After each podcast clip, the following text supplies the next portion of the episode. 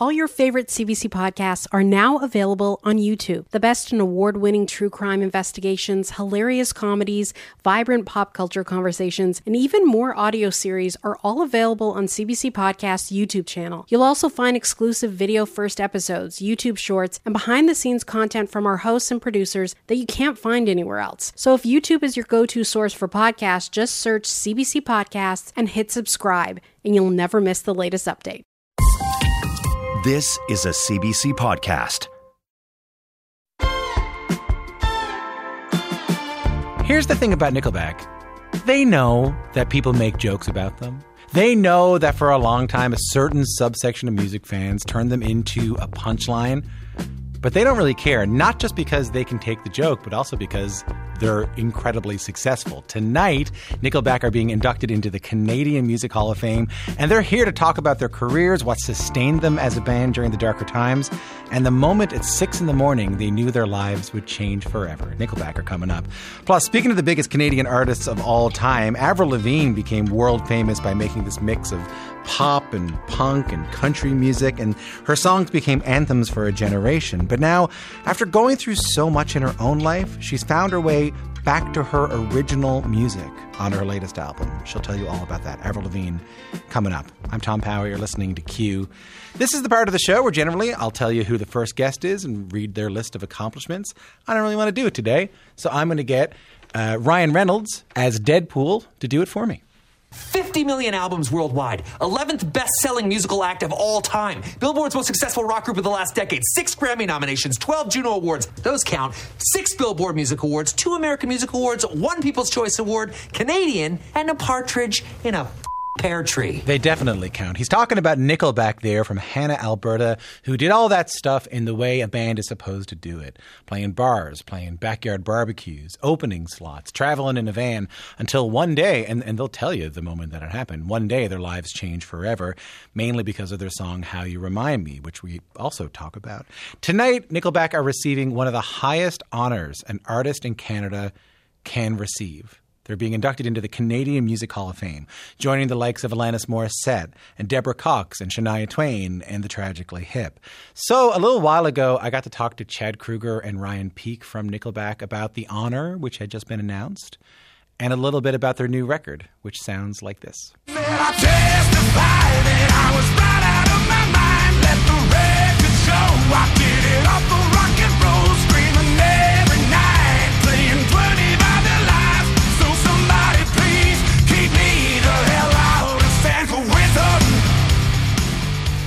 Can we start with San Quentin? I really start with the penitentiary? I really like the, the song though. Tell me a little bit about that song. Uh, nothing more than a chance meeting. I met the uh, warden uh, at a party, at a birthday party, actually. Really? Yeah, and I didn't believe he was the warden because he wasn't uh, hardened and mean and old. He was like young, nice guy. Like, you're not really the warden for San Quentin. He's, he How, was. how do you meet the warden for the San Quentin? Like, how does that happen? He was at a birthday party. It, went, it was a very large birthday party. It was a, of a friend of mine who was a celebrity, and um, they'd probably done charity work or something together, some- something in the community possibly, and had become friends. And he wound up at the party. right. And I wound up meeting him, and he was like, "Hey," he knew who I was, and I said, hey, what, "What do you What do you do for a living?" He's like, "I'm actually the warden for San Quentin." I thought he was kidding, and then it took a while. Like all his friends around him was like, "Dude, he's really that's actually the warden." I'm like, "You got to be kidding me!" And I immediately turned around to my Dewey phone. and Coxed it. I fully Dewey Coxed You it. dare write a song? Don't you dare write a song, Dewey? and I did. Um, and I just I was like, San Quentin, good song title. That's gonna that's got to be something aggressive for sure. And then uh, when the riff uh, started rolling around, uh, when we got to the chorus, I screamed out, um, "Can somebody please keep me the hell out of San Quentin?" And then it just felt like we knew where we were going at that point. Was it inspired at all by the conversation? Did he like No. tell you something in the conversation, or just he brought San Quentin, the idea of San Quentin, to your Just mind? that's it. Yeah, I, and it was just a, such a weird. It was just like that's the warden of a legendary, notorious prison. Like it's got its rock and roll history. It's got its you know Metallica filmed uh, San Quentin there or uh, Saint Anger there. Yeah. uh, Johnny Cash played there. Yeah. and then all the you know the horrific stories of it actually being San Quentin. Yeah. You know, think of uh, you know back in the 40s, 50s, like just rough, rough prison. I mean, it's probably still. You know, I started asking some questions. He's like, he, he, he was, you know, we're all about rehabilitation. you know, he's not like, I'm like, you know, I want to know about the dark, the dirty, dark Yeah. secrets. And oh, he was sidestepping that like right. He said he was a pretty normal, pretty normal dude. very, very normal. Yeah. Uh, uh, sadly, a sadly normal human. You oh, know? you wanted you wanted the big boss man from I, wa- I, wrestling. I wanted Shawshank. yeah. I wanted like mean, evil, you know, on the take sort of warden. We've been uh, working on like North Shore Correctional Facility for so long. It just didn't have that uh. pizzazz. And then it was like, ding, let's do this. It's a heavier. It's a heavy. Well, it's a heavy record, and we were talking about this in the office. I wonder if Nickelback are a heavier band than you get credit for. Hmm. Like you're. Like what did everyone else in the office say? Yes.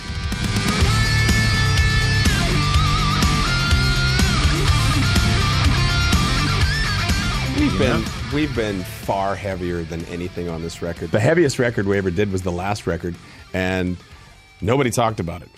We didn't talk about it. Well, that it. timing, I mean, ti- that, that's a perfect example of timing as well. Like, just when I feel people are ready, there's a softening on us, and people are ready to hear us again, which is great. I think There's it's a what? A softening on us? I call it a softening. Like the teeth are, are going away. Um, if I feel like, but um, but what you said before, I find interesting, and and, and it, it's a bit divisive, I think, or a bit controversial in that arena. When you said it feels a bit metal to a, to a degree, I've had this kind of epiphany about.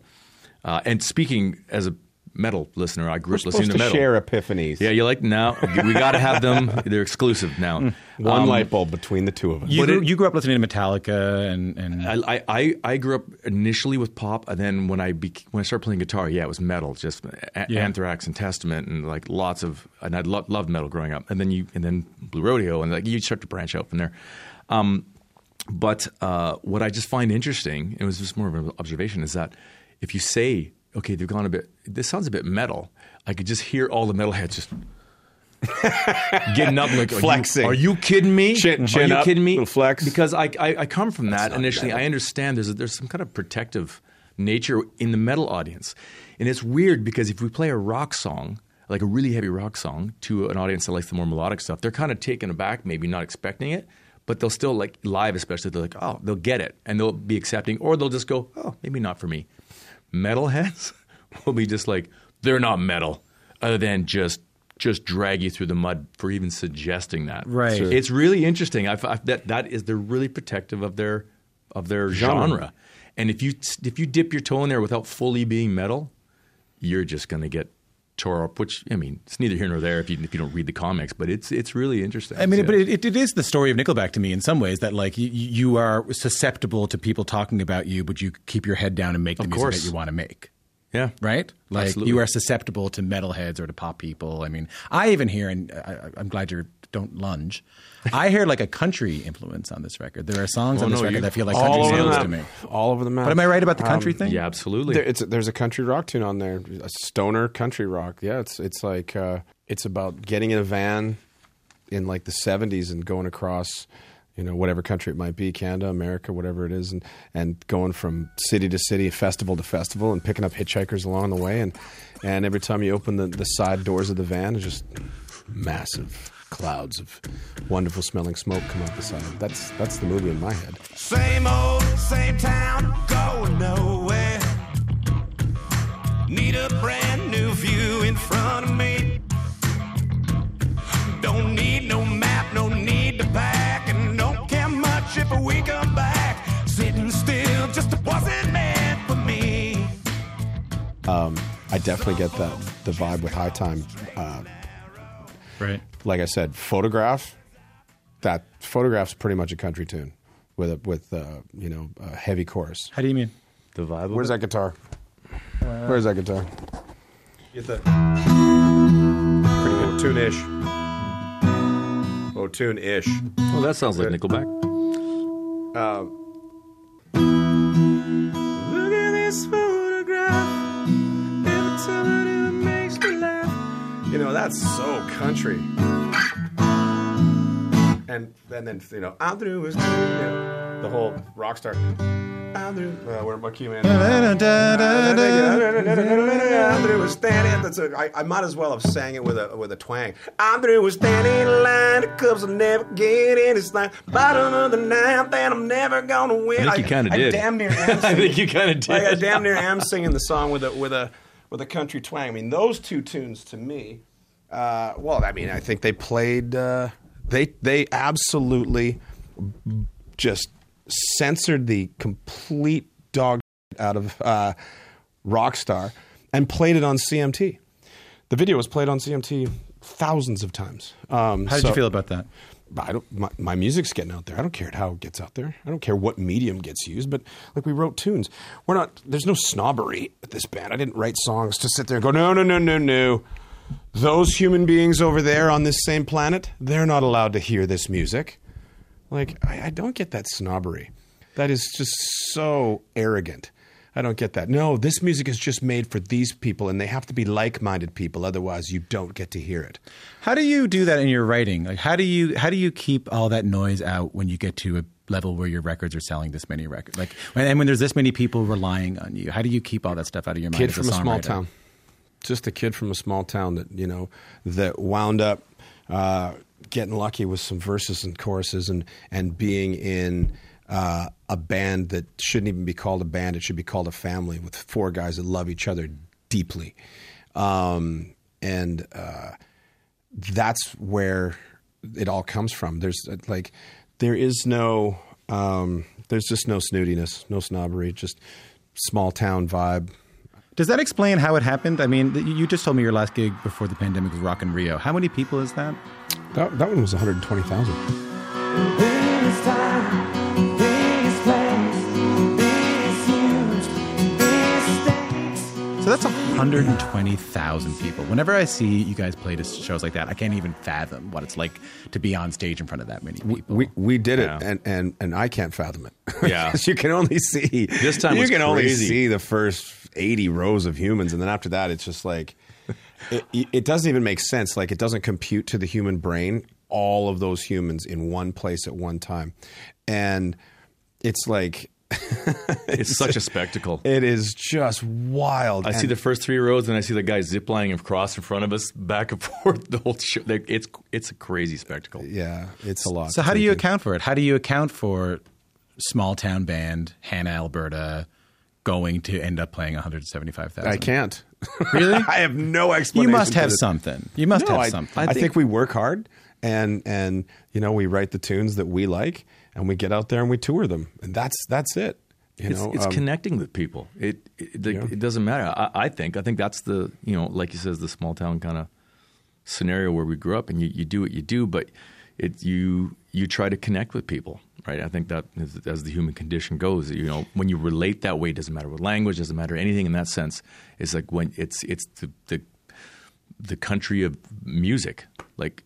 People, people take that and they take it and they run with it, and if they like it, the- we're, we'll go that way. and you're saying you're the people who listen to your records. They feel they feel like you. They feel close to Yes. you. They feel like they're I, you know. I, I think so. Or they feel like you're telling my story, as you know, a lot of artists say. Obviously, they find some kind of connection, as I still do with music. When I hear something, it's that that just hits me. I just grab onto it, and it's like, like, and I, I've uh, my daughter introduced me to Phoebe Bridgers' music, and I hadn't really listened to it much before. I'm like, holy crap! There's one of those stories that almost brings me to tears. I think it's got a song called "Funeral," and it's so heavy, I'm singing at a funeral tomorrow for a kid a year older than me. it's a it's a dark sounding like con, um, like content, but the music isn't. I like I like those kind of juxtaposition. yeah. I think those are kind of interesting, and so I, I like that it can still do that to you today. I think that helps as well, where you still love music, you still find that connection, and you hope that when you throw some music out there, it connects with somebody else. You mentioned this the great softening that's been happening with Nickelback. It's interesting to, to see you say it that way, but I I was the era there was the Great It's been Depression, so hard for so long. the Great Softening. I was um, low pressure system coming. I was surprised that you weren't already in the Canadian Music Hall of Fame. I just we just found out that you're being inducted into the Canadian Music Hall of Fame. We are. at the Junos in Edmonton. Someone came up with a kooky idea. Yeah. How does that? What does that mean to you, Chad? Undeserved. I'm like I just keep saying I, I feel like uh, you know we're not seasoned enough to be there yet. I feel like that that's for I feel like that's for the really good artists. you don't like you guys are one of the best selling Canadian acts in history. yeah, selling is just one thing. I mean, sales is, uh, but uh, again, I just don't feel like you know you see these legendary lifetime artists. I mean, maybe it's just an age thing. You know, I just I think you're supposed to be sort of sixty when you get it. So you know, I'm not sure what it is about uh, the whole the whole thing. Um, it's it, you you do feel like an imposter. Uh, you feel like a you know like you've just sort of faked your way here, and you have no, you have no you have no reason. You just, you just have It's- you just do not deserve to be to be there. Chad, that's really interesting to me. You can tell, right? Like that that you are in one of the best selling bands of all time. That you have at least two or three songs that I think will be played forever. oh, you were expecting an answer like "about time." I wasn't expecting I don't deserve it. Mm. And I feel like an imposter when you have 175,000 people showing up to you in a different continent. yeah, it's weird. It's it's. I, Wait, it just went to 175. Keep the story. Keep going. yeah, exactly. I, I, I, I don't know why, but I, I can kind of compare it in my head. If I, if I, if I hear like, okay, the Tragically Hip is inducted in the Hall of Fame, I'm like, of course. Yes. Makes- yes. makes sense. Makes sense. When I hear our name, Yeah. it's hard to wrap your head around. It really is. It's like, I'm like, I instantly kind of head scratch for a second. I'm like, just absolutely amazing and flattering that, especially in Canada. It really does mean a lot to us in Canada. So uh, I'm, it's sinking in still. I know it's hard. I know it's hard to talk about, but I think it is interesting. Like it's worth exploring. To Sure. me, the idea that because I think it's like inspiring too. That like for people who are in bands now or starting out to know that like. Sorry, I don't, I don't know why I find this expi- inspiring, but maybe because I relate to it. That no matter what happens, you can still feel like an imposter. Like no matter Yeah, what happens, you can still feel like you don't deserve any of this stuff. I, I, I feel like, you know, if you're standing there getting an Oscar, unless you're Meryl Streep, uh, I'll bet you three quarters of them feel like imposters. You know, because they're just playing a role to get that trophy. But that trophy is an accolade that is so sought after, you know, by everyone else in your profession, and you got one. Um, so when you're standing there, it's just like, how did I? What? What? like, why are we getting this? You know, when we just look around and we're just sort of like, shouldn't they get one? You know, Right. like before us. And you, it's uh, it is really difficult to wrap your head around. It's hard. what was the goal when you started? Was the goal to, to have this sort of long career? When we started this band, Yeah. we always thought, I mean, because we always looked at these college bands. Like we looked at, so when we were coming up, it was like Was it Watchmen? Watchmen, Thomas Trio and the Red Albino. from Newfoundland, by the way. yeah, the- good live band. incredible. the yeah. Tea Party, Tea Party, um, Go Boys, Odds. Odds. Um, those were all college bands. And you saw these bands come into town. Oh yeah, Yeah, um, Junkhouse. Um, Yep. They were all playing these college venues, these, and we were like, "Oh, if we could just remember that." We we wanted to get to the this, college circuit great. so bad, like just get to the college circuit. You know, they're playing to a thousand, like fifteen hundred people every night. We're like, "Oh my god, can you imagine?" And like, we would make money doing this, and we could like just buy a house and tour back and forth in Canada, and just oh, the dream. Like that was the dream. We just wanted to be big enough to just play to enough people where we didn't have to get day jobs, and and that and that would actually be our career. Um, and that back then was far fetched, Right. You know, our our our cousin Brandon, um, Mike, and myself, our cousin Brandon. I feel like he might have been your cousin too. three three Kroegers and a Peake. Um, you know, Brandon's dad came to him at one point and was just like, "Come on, like you've had enough fun with the band. It's great. You guys have toured around. You know, lots of flat tires, lots of help from home, enough craft dinner. Uh, why don't you come work for me? Start a family." And he and he bought in and checked out, left the band, and That's uh, hard for you. uh, at the time, it was. Um, I think it's. I think it's hard for him as well. Yeah. You know, knowing that if he'd have stuck around one more year, we got signed and away we went. Yeah. Um, but uh, uh, you know, life works the way it's supposed to work. Well, what, what what kept you what kept you going? Like what kept you going when you were starving and eating craft dinner and because for me there was no safety net and once i started going across that tightrope there was also no way back the only way was to get to the other side and I was dragging him and, we my brother know- kicking and, we didn't- screaming. We didn't know what the other side really was. It was No? just, we just got to go this way. We Yeah. can't go this way. I, at the point, at that point in my career, uh, career life, I had nothing to lose. That was a big part of it. That's a powerful thing. hey? It really is. Yeah. It, that that's the. I, I got. I, I'm yeah. if you don't We keep swimming, again. you're going to die. yeah, and You have to keep swimming. But you know what was motivating, and, and just be brief, just so we don't beat this to death. But it was it was always something. There was always something good for us around the corner, a little bit better than the last thing. Mm-hmm. So we know the trajectory was going like this. We weren't like treading water. We weren't sliding backwards. There was always oh this Another gig. It's it's a bit better. We, you know they offered a little bit more money, so you can now we can pay for gas instead of going into the Which is pocket always or nice. something, right? Yeah. Yeah, exactly. Yeah. So that that was a big part of it, and uh, and for me, uh, when he came up with Leader of Men, uh, which is before we even recorded, it was after our uh, Curb and, and State full length album. Tell your friends not to think out loud until they swallow. Whisper things into my brain. You always sound so hollow. When I heard that song, I was just like, "There's there's there's there's lots of potential here. There's something here." You're like, finally. Do you think I could ever drink since it's so hard to swallow? Yeah, so hard to swallow. Turn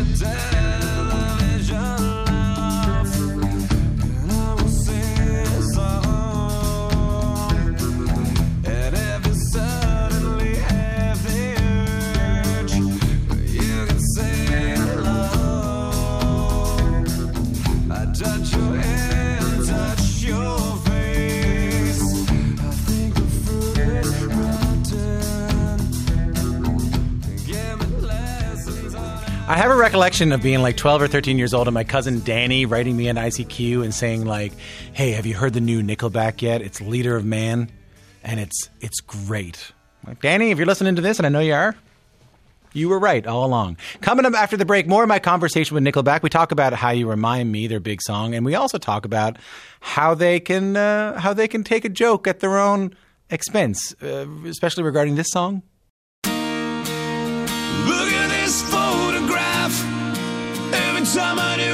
Makes me laugh.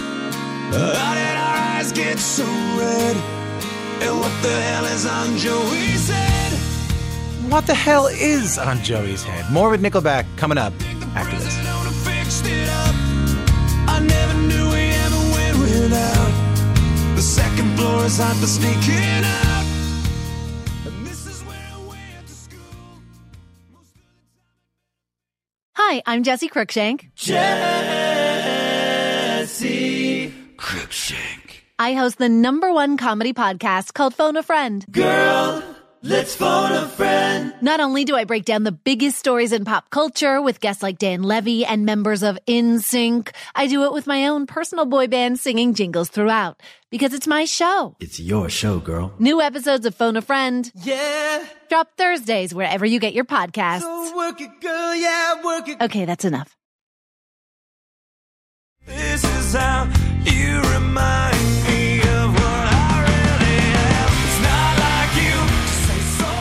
Jam. You're in the middle of my conversation with that band, Nickelback, Ryan and Chad from Nickelback. They're being inducted into the Canadian Music Hall of Fame tonight at the Juno Awards in Edmonton.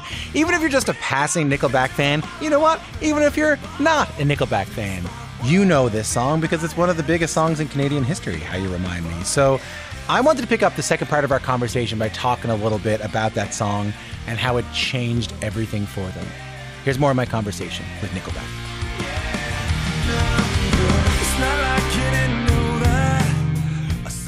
So when How You Remind Me happens, which is once in a generation rock song, propels you to this North American, sorry, international fame and success. That must have been a bit overwhelming then. Like th- th- that doesn't sound like anything you could have predicted. no, but My wife did. I, I was I was ready for the slingshot. I was like, pull this thing back as hard as you can and let me go. and I was just like, "Let's go!" I wanted to go so bad, and I just I wanted to play that the first year.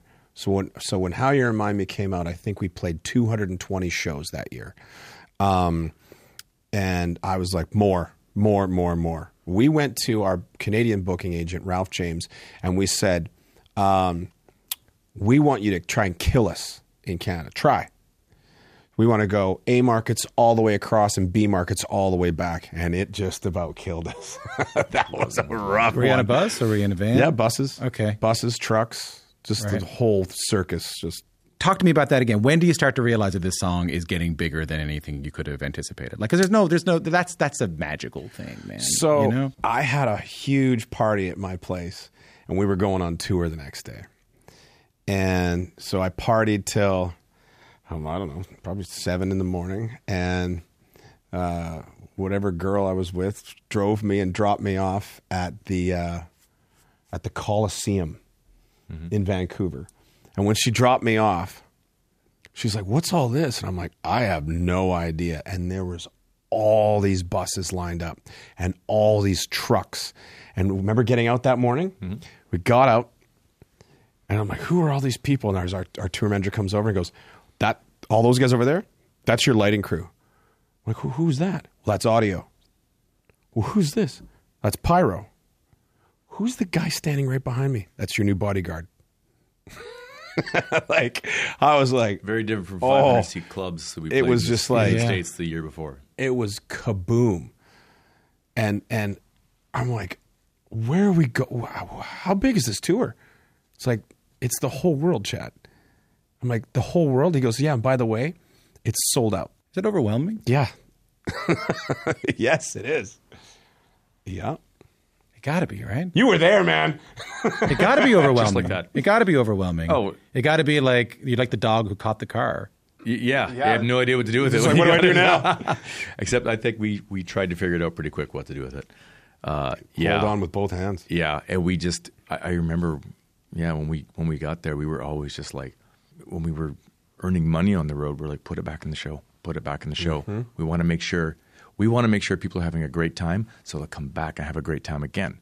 That was the most important thing. Again, was always just like, let's just this way, moving up, moving forward. Let's just keep going. Let's not just sit here and tread water. Let's just move forward. Whether it was it would work or not is a whole other thing. But Yeah. that was the mentality. Did you say your wife knew that How You Remind Me was going to be a big, massive hit? I don't know if she knew it was going to be a big, massive hit, but she called it. Yeah, he came over and played it for me at my house. I was in Crescent Beach in in, uh, in kind of Vancouver area, and he comes over before we could like send it on our phones and stuff. He could play it on the phone, but it doesn't sound as good. So he just drove over. Here, I got this idea. You played. You did play too bad over the phone for me as well too, but you came over with how you remind me. You just grabbed my guitar, started playing the, just the chorus. You had the idea. And my wife was up. I'm like, that's it's a good song. My wife's up in the loft. She's like, that's a hit yeah, oh yeah. She was like, just "Hit." like that. That's a hit. And I'm just like, oh man, well we'll see. I mean, yeah, we'll work on it. Wow. Yeah, Yeah. yeah. She knew it. Oh, Trina she, knew. She she. Yeah, she she probably gets mad when I keep bringing that up with her, but she's like Ah. she she's got a great ear for music, like a really good ear for music, good instinct too. But it must be it must be great to be on stage and have that song to know that it's coming. Like you know, you like that everyone in that room is going to freak out at one point when that song comes up, Yeah. even in those early days. when you're in non-speaking, non-English speaking countries, uh, you really rely on a few of the big, the few of the big ones. It's like, we better get to a sing along here quick. are, are you are you worried? Are you like? I've talked to people who've told me that having a really big hit song like that, there's this incre- intense pressure, like, oh, I better have another one. Sure. Because a lot of people only get one, and you mm-hmm. ended up having a bunch of them afterwards, and then continued to have them. Did you feel any of that pressure, Chad? Um, yeah, but it was just again, it's self-imposed. It's like because everyone just says you've got your whole well, yeah, it's funny. You got your whole life to make your first record, and- you've only got like a, a year and a half to make your second, which wasn't true because we, we never stopped making records. Yeah, and you had We- made a bunch of records We got signed on the on the Up, yeah. on the third one, um, but you know, and and off we went. But yeah, I, I just think that it was. I knew I knew the level it had to be at because at the same time, so How You Remind Me comes out, and like, I don't even know how much longer. I think How You Remind Me was sitting at the top of the chart somewhere, and then Hero came out. Say that a hero can save us. I'm not gonna stand here and and then that went like right behind it, and that was released by uh, Columbia for the Spider-Man soundtrack, and then as a band, we released "Too Bad." How You Remind Me is on its way down, still in, in the top 10 Too Bad is just entering the top ten, and Hero is right in the middle. So there was a lot of Chad on the radio at one point in time. Yeah. Yeah. And then with uh, All the Right Reasons, it was Photograph, Animals, Far Away, If Everyone Cared, Saving me. Saving Me, Rockstar. There's six singles on, on that record. That was a big tour. That was like, that's Forget What Your House Looks Like tour. Yeah. How are, how are you with the parodies? Photograph got parodied a lot online. Look at this Instagram. It's been an inside of ham. Started out as a lemon tart. Then my phone went and made it art. Sure. I mean, that, that has to be an interesting feeling, right? To have someone Well, do like a parody of your song. You know, it, What's the look at that Instagram one that has like nine million views? graph. Look at this graph. Yeah, I like that one a lot. It's my so favorite one. so I'm like, for those of you born in this era, this next song is called "Look at This Graph," and the the, the place just starts laughing. Everything. For everyone else, this is photograph. You know, we'd love to hear you guys singing along, kind of thing. And we go into the tune, but it's like that sort of thing because it takes on a life of its own. You know, um, and we've no one makes fun of this band more than we do. I mean, we are the most self-deprecating uh, four individuals you could ever possibly meet, and the notion that we take ourselves seriously is absolutely ludicrous. Is that how you stayed together for so long? Having that, having that Taking the sense piss about of each other. Yeah, Things how you do. Yeah. honestly, a lot of bands like- don't make it this long, right? Yeah, it's it's a nice check and balance system for sure.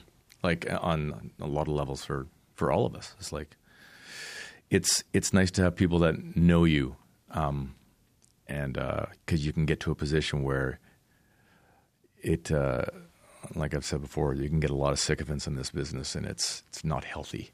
It's not healthy. And having if you're a solo artist, it's tough to have people around you that you trust that that will say no or say not a good idea, or maybe you should consider this. Um, but in our band, we're all we all, we all respect each other, but we're also pretty frank with each other if we have to be. And at the end of the, whatever the conversation is, is like you got to walk away like being okay with it. Like we got to be okay with this thing. So it's nothing's trying to attack anybody or whatnot. But it is. I like the check and balances with these. Why things. weren't you guys frank with me when I started straightening my hair? I could have used a little bit of frankness. It was it was a sensitive topic, and uh, and I, you know what I, could have used a bro. Do you know what's funny? Bro, dude, no. You know, I, I know, I know, but you know what? I've always thought it's like I don't want him telling me anything about how I dress or my hair. That was Why a big is Shell thing. laughing so hard? I forgot. I forgot that you straightened your hair Oh, there for yeah. a while. Yeah, I, forgot about that. I've had that. a I- million different uh, uh, stupid hairstyles and just like tried it all to the point where I was just like, ah, I'm just gonna cut it off. As soon as, as soon as all the hipsters started growing their hair long, I was like, nope, I'm good. Uh, last, it's funny to see that last time you were come on, we we did a big chunk of. It was your first time on CBC, I think, and we did a big chunk on the criticism you guys have gotten over the years. You guys were really, you guys brought it up. It was like a really lovely, open conversation. But like you said, there is maybe there's a softening. My feeling is that the the criticism is actually not as big as people think it is because it's just on the internet. and The internet doesn't. Speaking, speaking of pretend, but the um, Twitter isn't real. but yeah, but in your now you're being inducted into the Canadian Music Hall of Fame. You are That's real. that's, that's legit, by the way. But it is kind of real. Like it is kind of real. And it does sort of pop the imposter syndrome bubble, which gives me the rare opportunity to ask you when you look back on this band at this stage, I'm going to ask each of you, what are you most proud of? to be able to do this, you know, for a living, and not just not just do this for a living, but like to get to call this my career, uh, that is is just an absolute pleasure. To be able to, you know, get on stage with three other humans that I adore and cherish is an absolute honor. Um, and to see if we can just keep this going um, as long as we possibly can, and we get to decide when we we pull the plug. Um, you know, that's what keeps that's what keeps us going, keeps me going. That's his his answer. That's a good answer. He would like to echo my sentiment. It's like when you do things and things like mostly go right. I think for me is, I mean, I learn the most obviously when things kind of go wrong. You learn bits and pieces about you, but and which things have definitely gone wrong in at, at moments. Uh, but that things have mostly gone right kind of makes you feel like you kind of you know you, you when you when you trust your gut Yeah. in a lot of things in life, and that can be in anything that you're doing. That just you maybe you're on the right path, and maybe this is worth it. Maybe this is more than just you know one right decision or one wrong decision. I don't, I don't know if that necessarily makes sense to you, but it's like it. There's satisfaction in that for me. There's, And, there's uh, validation in the choices that you made. self validation in the sense where it's just like, yeah, maybe maybe you can you're okay to trust yourself in what you're doing, and and I try to instill that with with my kids, where it's just like you don't have to have the you know the pomp and circumstance of these of these because they want to they like the music business, they like whatever business they're going into. I'm just like you just have to be satisfied. And in the sense of like like gen, not just satisfied, but like just just happy and content with the choices you make. Right. And I feel like the choices we made kind of led us here. Some some uh, some very very windy road, but man, it's it's uh it's satisfying. I think to to feel like we're I'm okay with wh- where we're at. Well, congratulations on in the Canadian Music Hall of Fame. I think you're very well deserving of it. Thank you. I appreciate that. Thanks for coming in. That was my conversation with Nickelback, who are being inducted into the Canadian Music Hall of Fame tonight at the Junos in Edmonton. Their latest album, Get Rollin', is out now. Why you acting so wishy-washy? Hey, what's up? My name is Vi Mighty, and you're listening to Q with Tom Power. Telling yourself to run back to me, cause we both know this a nightmare, not a dream. You acting real wishy-washy. Whoa, wishy-washy. Whoa, wishy-washy. Whoa, wishy-washy. Whoa.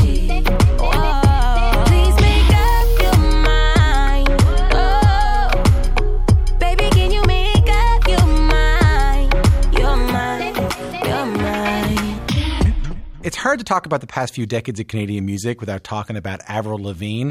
If you haven't listened to Avril since, like, I don't know, Complicated or Sk8er Boi, here's what she sounds like. You're overrated. Nothing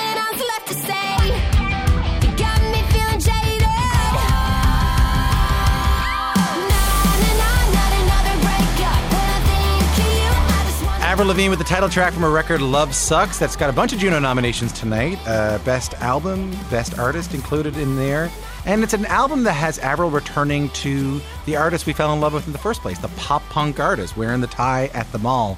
And as much as it seems like Avril's career has taken a bunch of twists and, and turns, when you talk to Avril, she'll tell you that everything is turning out exactly as she planned it. Here's some of my conversation with Avril Lavigne. Could you have imagined that you'd still be doing all of this 20 years into your career?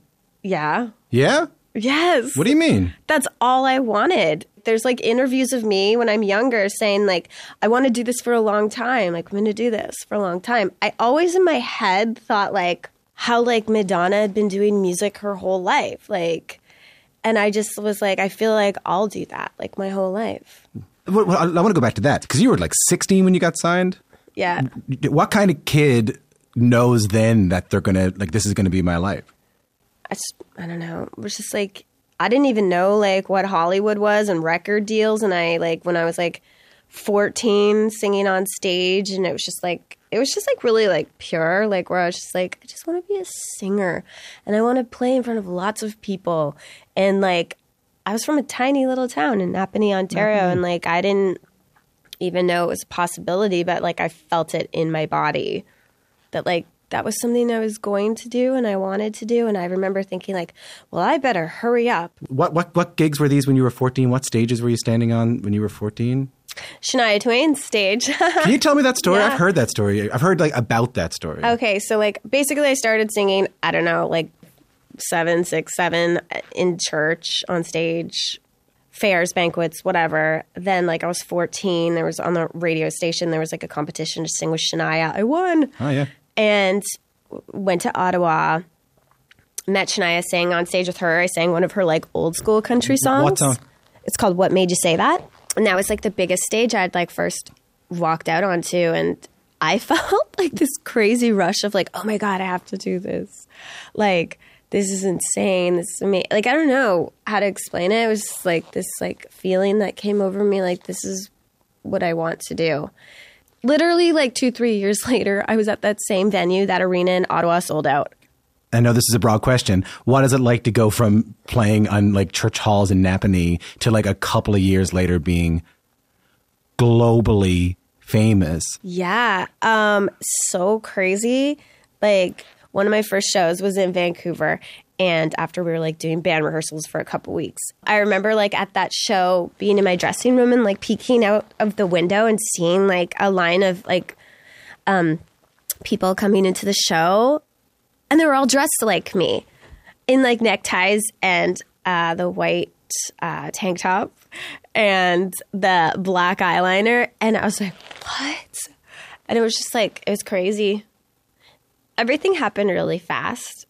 It was just like new cities, new countries, first time shooting a video, first time being at an award show, first time everything and it was just like, "Wow, oh my god, total dream come true. I can't pinch me. I can't believe this is happening." It sounds unbelievable. Like, yeah, and it's crazy because now I'm on tour and I'm like jumping up on stage and it's just it's I feel like myself. Like when I'm up on stage, I'm like, "Ah, okay, this is me. Can I ask you about Love Sux? Yeah, can ask, we got we're mic'd up. You can ask me about whatever you want. Okay, I'll get you to pick my lotto Yeah. numbers in a second, and I'll ask you about the weather. Um, interesting title, and it's a great record. Like I really, really love listening to it. Talk to me a little bit about the headspace you need to be in for a record to be written and titled "Love Sux." Uh, so Love Sux was the first one of the first songs that I wrote for the album, and it was how I was feeling that day. At that point in my life, I was just feeling like, okay, I need a minute. I need a break. I'm a little burnt out on love right now. Um, I'm going to focus on myself, and um, and then um, I started making my album, and that didn't last very long, but it set the tone for the rest of the record and I had a lot of time in the pandemic to like reflect on my life in love and like things I'd gone through and all the crazy things it's put me through and it felt very like all right, we're going to tap into this and have some fun with it and the songs have a sense of humor so like Love Sux reminds me a little bit of my song Girlfriend um sonically and lyrically and just like the spirit so girlfriend is like, I don't like your girlfriend. I think you need a new one. And it's humorous and playful. And love sucks is like, ah, not another breakup. When I think of you, I just want to throw up. Um, lying in my bed, why does love suck? Because that's how you feel. Sometimes when you're like going through it in love, you feel like you're gonna barf. so I just wrote about it. Are you a therapeutic songwriter? Like, is it therapeutic for you to write sad songs or songs that about going through a Um, breakup? Like I write I write about love a lot. Obviously, I think a lot of artists do. I've written about the different things I've gone through in my life and like I mean, it's easy to write a breakup song for me. Um, it's easy to make fun of like what we're like what love puts us through and like I kept it really lighthearted. Like my last album, Head Above Water, was very like emotional and deep and it was like a little heavy and like it was a little dark. And like this album is called Love Sux, but it's also just very like lighthearted. Yeah. It's playful. Also, there are a couple like two love songs on the record too. Is it is it helpful for you? Like, I know you're good at writing love songs, and I know you're good at writing breakup songs, and, and I, I've also like I've read that writing melodies comes very easy to you, which I find really interesting. Does it help you at all? Like, does it help you? Pro- a lot of songwriters will tell me that writing songs helps them process their own emotions. I mean, yeah, it depends. Sometimes it's like, where did this even come from? And I write a song and it's so fast. And then other times, like, I don't know, it depends on the mood and what it's about. I'll sit at the piano and I'll just be like, okay, fuck it, just open up, say it exactly how it is. Don't worry about whatever. Just be vulnerable. Can, can we listen to the one, one of the tracks off the record? Just take a listen to this. Nah, nah, nah, not another breakup. Can taste it?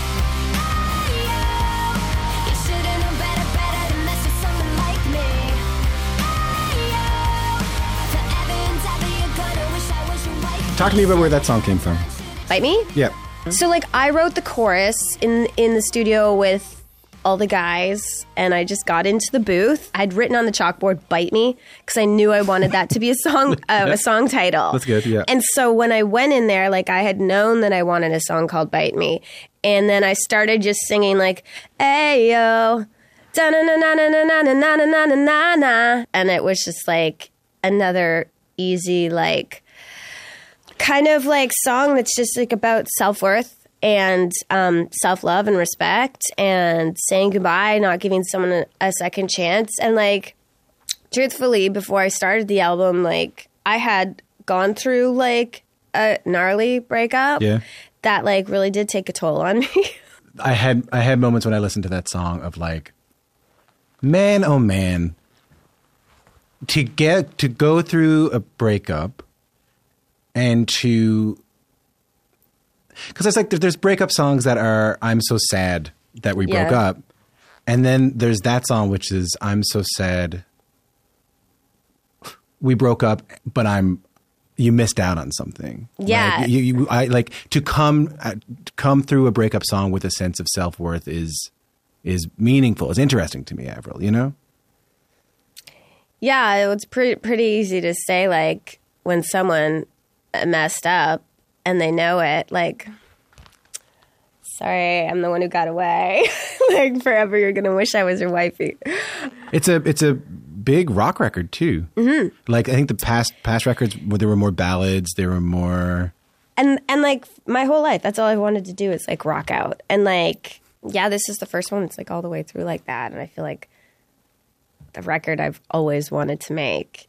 How does it feel when you're on stage playing these songs? It feels great. It's such a rewarding feeling, and I feel really, uh, I feel really lucky and really grateful to still be here today. Nice to meet. Nice to meet you. you too. Thank you. congrats on the new record, for, too. for the interview. That was my conversation with the Canadian music icon Avril Lavigne. She's up for five Juno Awards tonight. You can find all the details at cbc.ca slash Junos. This feels like a gift that I get to do this. This is Avril Lavigne with her first big hit. It still holds up. This is complicated.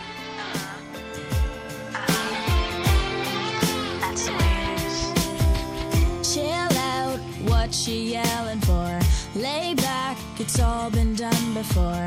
And if you could only let it be, you would see.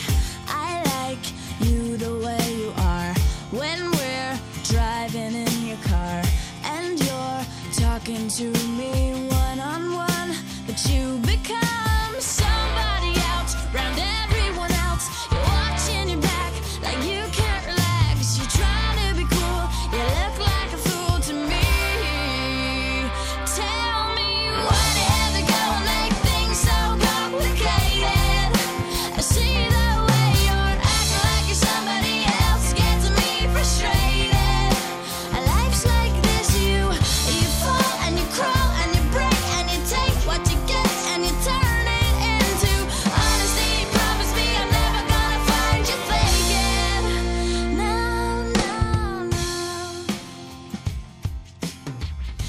I once sang that song at a karaoke bar in Nashville. We'll say uh, maybe three or four Pepsis in, and uh, a little high was a little high for me. I needed, I needed to get bailed out by a bartender who helped me out. That was uh, on stage, by the way, not bailed out in real life. That is Avril Lavigne and complicated. Before that, my conversation with Avril Lavigne, who's up for a bunch of Junos tonight in Edmonton. Thank you so much for tuning in to the show today. Uh, tomorrow on the show, you're going to hear my conversation with Alexander Skarsgård, who, for being a very sort of handsome leading man type, has taken on some weird roles. And he says that's intentional. He'll be here to tell you about it tomorrow on the show. See you then. Later on.